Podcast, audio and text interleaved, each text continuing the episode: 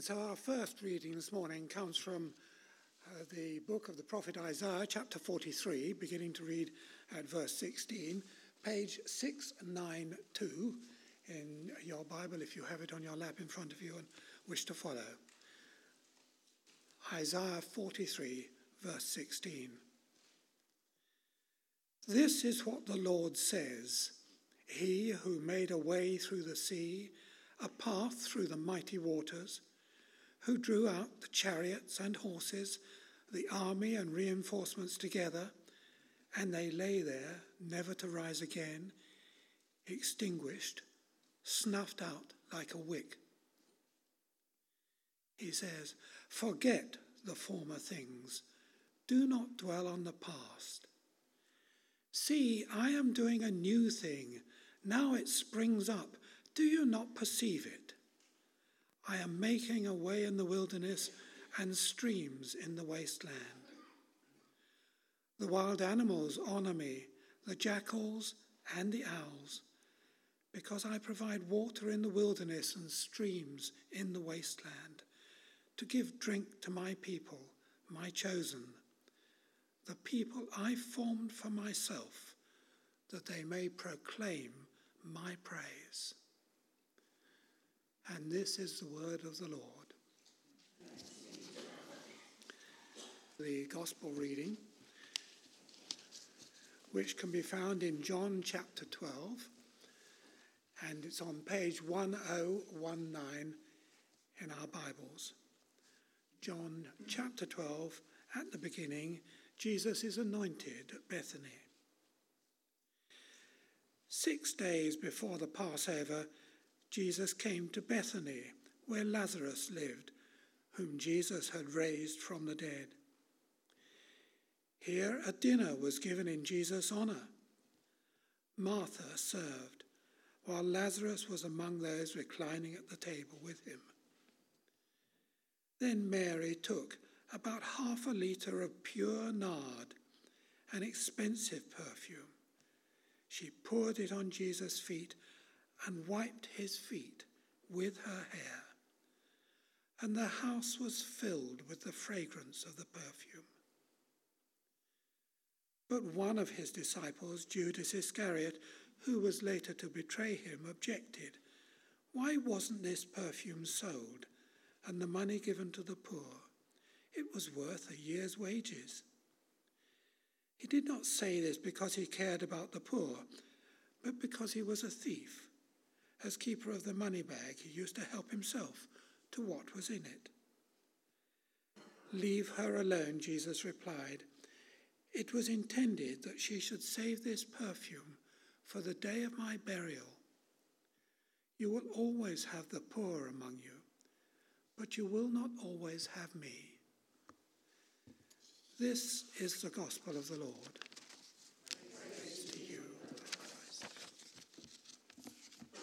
Morning, everybody. Let's just bow our heads in prayer. Lord, take my lips and speak through them. Take all our hearts and change them for the glory of your name. Amen. How many of you were here last Sunday morning? Quite a few of you. How many of you can remember how many people were actually playing in the music group? Well, there were more than there are this morning, I can tell you that. But, but it, it really doesn't matter, does it? I mean, we may say there were four, five, six, or whatever, but that doesn't really matter. It's what they came to do that matters. And they came to lead us and enhance our worship. Who can remember who preached last Sunday morning?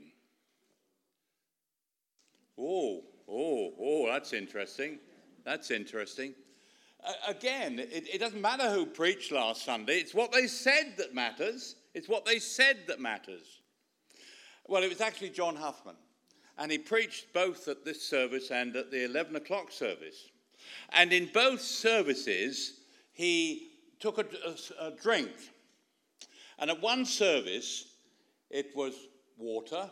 Well, I presume it was, and not gin, but it, it, it, it was in a glass, it was clear, and he took a sip. In the second service, he also had a drink, but it was in a mug. And I haven't a clue what was in it. It might have been coffee, it might have been tea, it might have been water, it might have been whiskey. But it doesn't matter. Uh, why am I saying these things? Well, if you haven't already done so, look at that piece of paper that was handed to you this morning. I hope everybody has got sight of one. Headed the anointing of Jesus in Bethany. And if you look at this, you have to ask yourself is it simply interesting or is it confusing? You have to ask, you could ask yourselves all sorts of things because you see, it appears that there might have been two different occasions on which The feet of Jesus or the head of Jesus were anointed. And as we go through this morning, uh, we, we're concentrating on just one verse. Can't deal with all of them, just one verse.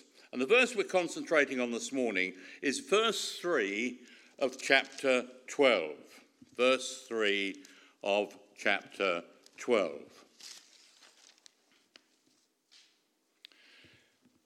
As I say, for the purposes of this morning, uh, it's not important where the event took place, or not nearly as important as other factors. Nor does it matter who, who, who complained. It, it, and we don't know uh, whether we need to make up our minds, uh, as, as I say, whether they're describing the same event,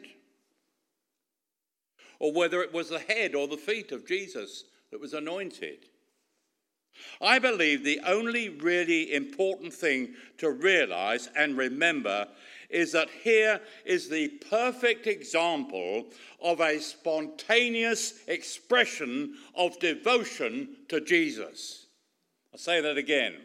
I believe this is a perfect example of a spontaneous expression of devotion to Jesus. So let's concentrate on John chapter 3 and verse 12. Sorry, the other way, chapter 12, verse 3. Then Mary took a pint of pure nard, an expensive perfume. She poured it on Jesus' feet and wiped his feet with her hair. And the house was filled with the fragrance of the perfume. Now, I suppose it is a little important to sort out which Mary this is because there are lots of Marys mentioned in the Gospel. And uh, in the earlier chapter of, uh, or in an earlier chapter of, in Luke, we learn of Mary's sister Martha uh, complaining to Jesus that she is having to perform household duties, whilst Mary just sits listening to what Jesus has to say. And interestingly, in John chapter 11, just turn back a page. In John chapter uh, 11, well, I say turn back a page, there's a page in my Bible.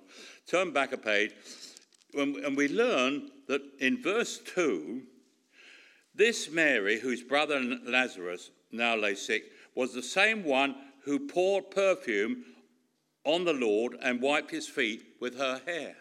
It's remarkable, isn't it? That even before the event takes place, we're kind of warned, warned that it's coming up, that it's going to be happening. We shall hear more about it. This Mary was the same one who poured perfume on the Lord and wiped his feet with her hair. Well, well, well. Then Mary took a pint of pure nard, an expensive perfume she poured it on Jesus' feet and wiped his feet with her hair. Can you, in your mind's eye, sort of picture that happening? Putting that in its context, we have Jesus in the home of Lazarus, Martha, and Mary, where some of Jesus' disciples were also there. We know that. We know uh, from later on that certainly Judas was there, but we, I'm sure there were others. We don't know how many, but again, it doesn't really matter. There were some there. And they were holding a special dinner in Jesus' honor. Could it have been a Thanksgiving dinner? Thanksgiving for the, for the way in which Jesus had raised Lazarus from the dead? Again, we don't know. But we do know it was given in his honor. And of course, we know that one of the things that we need to do in our lives, in our Christian lives, is to honor the Lord. To honor the Lord. Uh, lots of our hymns speak about honoring the Lord. And so everything we should do need to, needs to be done in that way to honor the Lord. So, although the sermon is essentially about Mary, I can't help mentioning that, that true to character, Martha busied herself serving and possibly preparing the meal. She was a very practical uh, woman. And let's face it, some of us are much more practical than others when it comes to doing all sorts of things. And she demonstrated her love by using her catering skills. She praised, uh, I'm sorry, I'm sorry, praise the Lord for those in our church who use that same skill to honor the Lord. Keep on making the cakes. We love them. But returning to Mary and her, her spontaneous expression of devotion to Jesus.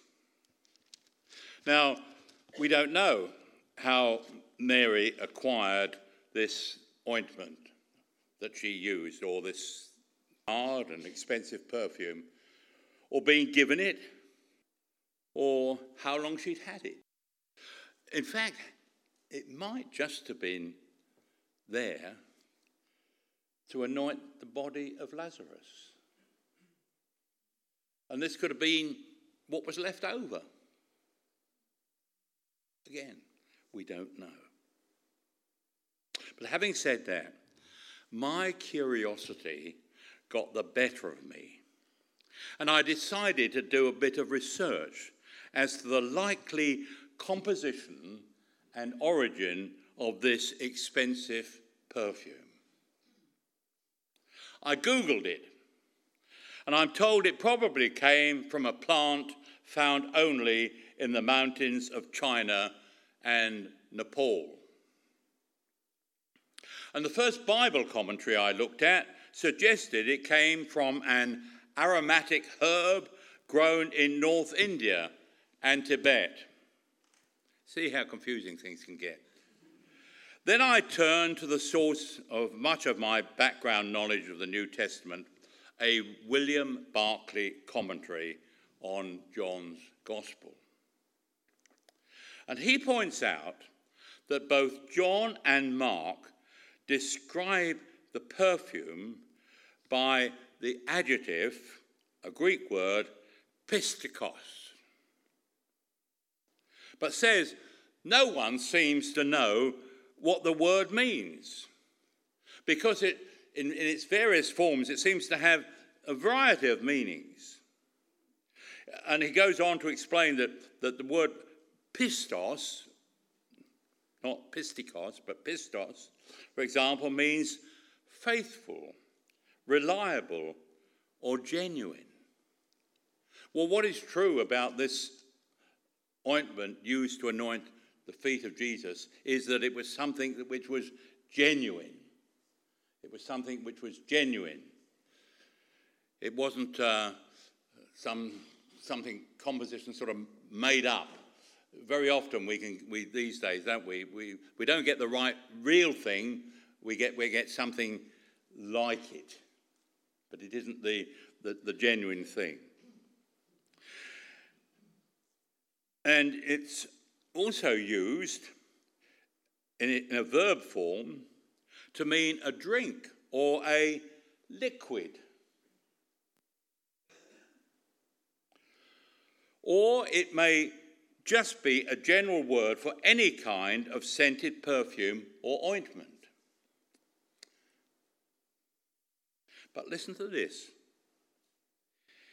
He then goes on to say, it may come from the word meaning pistachio nut. Pistachio nut.